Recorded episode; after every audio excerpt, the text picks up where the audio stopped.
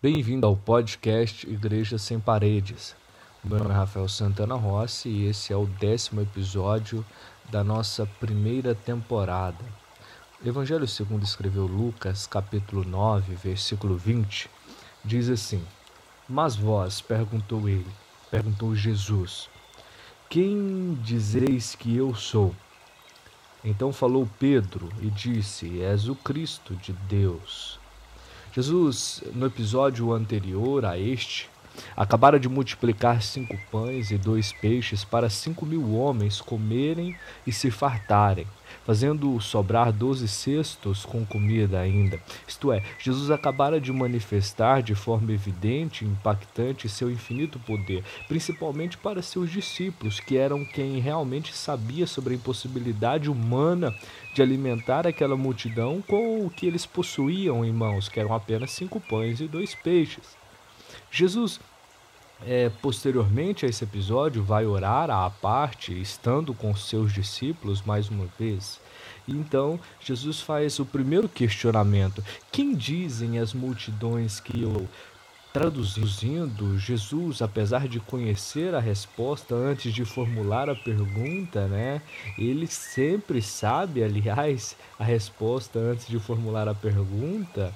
É, ele questiona sobre a opinião da grande massa acerca da identidade dele. Ora, Jesus, mesmo conhecendo a resposta, busca conduzir ali a mente dos discípulos à grande revelação.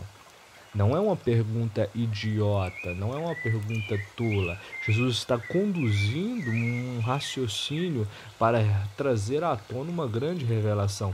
Os discípulos respondem que as multidões divergiam sobre a identidade de Jesus. Uns diziam que eram João Batista, outros Elias, e ainda haviam teorias de que era um outro profeta ressuscitado dos mortos. Veja, a grande massa não tinha consenso sobre a identidade de Jesus no sentido específico. Entre Entretanto, no geral, eles é, tinham um consenso é, em não admitir que Jesus era o Cristo, ou seja, o Messias, o ungido, o Salvador vindouro.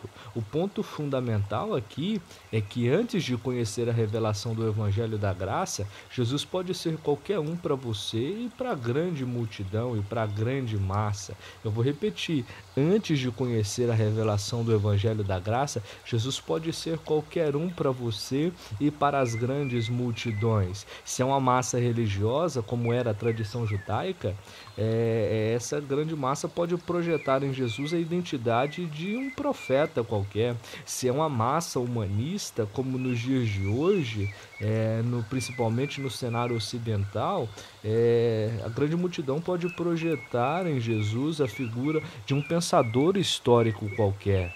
Pense comigo, quem a atual geração diz que Jesus é? Jesus vai conduzindo a conversa, aquela conversa com seus discípulos no grande objetivo de revelar-se a si mesmo como Cristo. Eu vou repetir: Jesus está conduzindo esta conversa, este raciocínio, com o fulcro de revelar-se a si mesmo como Cristo, conforme veremos à frente. E então Jesus sai do espectro do geral, da grande massa, para o espectro pessoal. E ele pergunta: Quem vocês dizem que eu sou? Essa pergunta, ela penetra a alma daquele que é questionado por ela, né? Quando leio, sempre que leio é, essa pergunta, a minha alma estremece. O próprio Cristo perguntando qual a percepção sobre você que ele teria gerado. Um profeta? Um agitador qualquer, como diria a canção da Nívia Soares, né? As percepções sobre a identidade de Jesus Cristo na vida do ser humano pode ser afetada diretamente pelos traumas que porventura tenha o afligido. Um homem ou mulher que tenha experimentado o lado mais cruel e mal da sua própria humanidade, repito, o lado mais cruel e mal da sua própria humanidade, pode projetar essa, entre aspas, responsabilidade para o Salvador que não o salvou, né? Para o Salvador que não o livrou de toda essa maldade, de toda essa crueldade. Pedro respondeu à pergunta: És o Cristo de Deus, és o Filho de Deus. Cristo para os judeus era um termo que designa ou que designaria historicamente o Salvador vindouro, o Messias.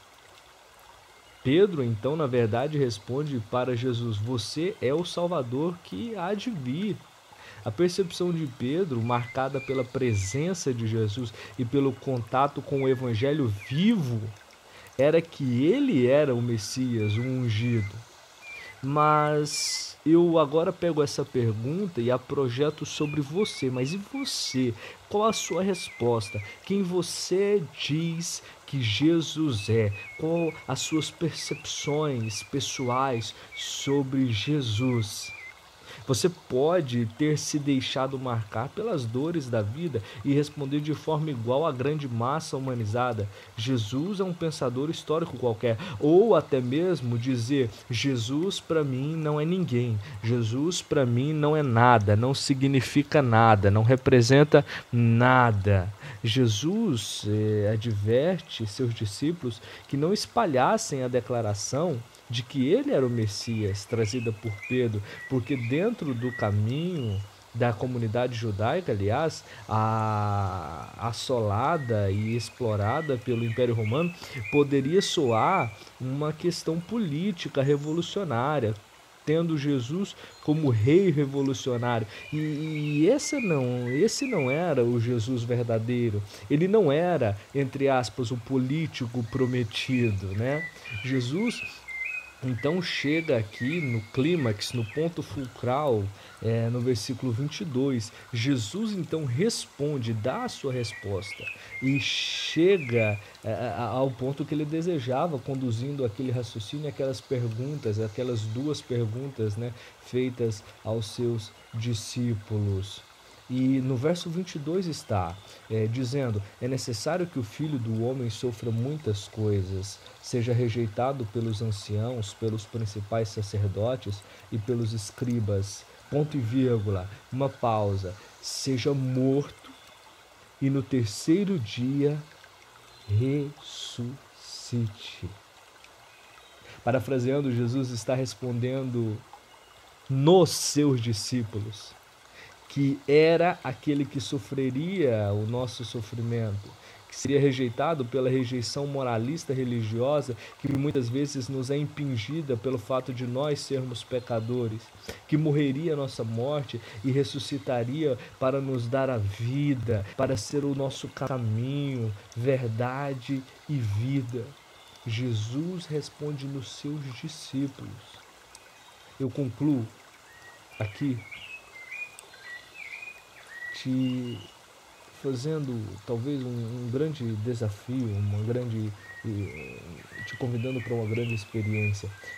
Deixe Jesus responder quem ele é em você.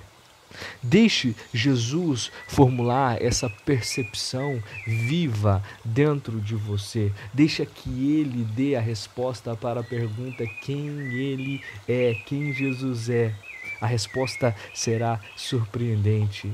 A resposta será a mesma, lançada no versículo 6 de João 14. Eu sou o caminho, a verdade e a vida. Ninguém vem ao Pai senão por mim. Ele é o Cristo, o Filho do Deus vivo. Que Deus te abençoe. Te espero no próximo episódio. Compartilhe essa palavra. Até.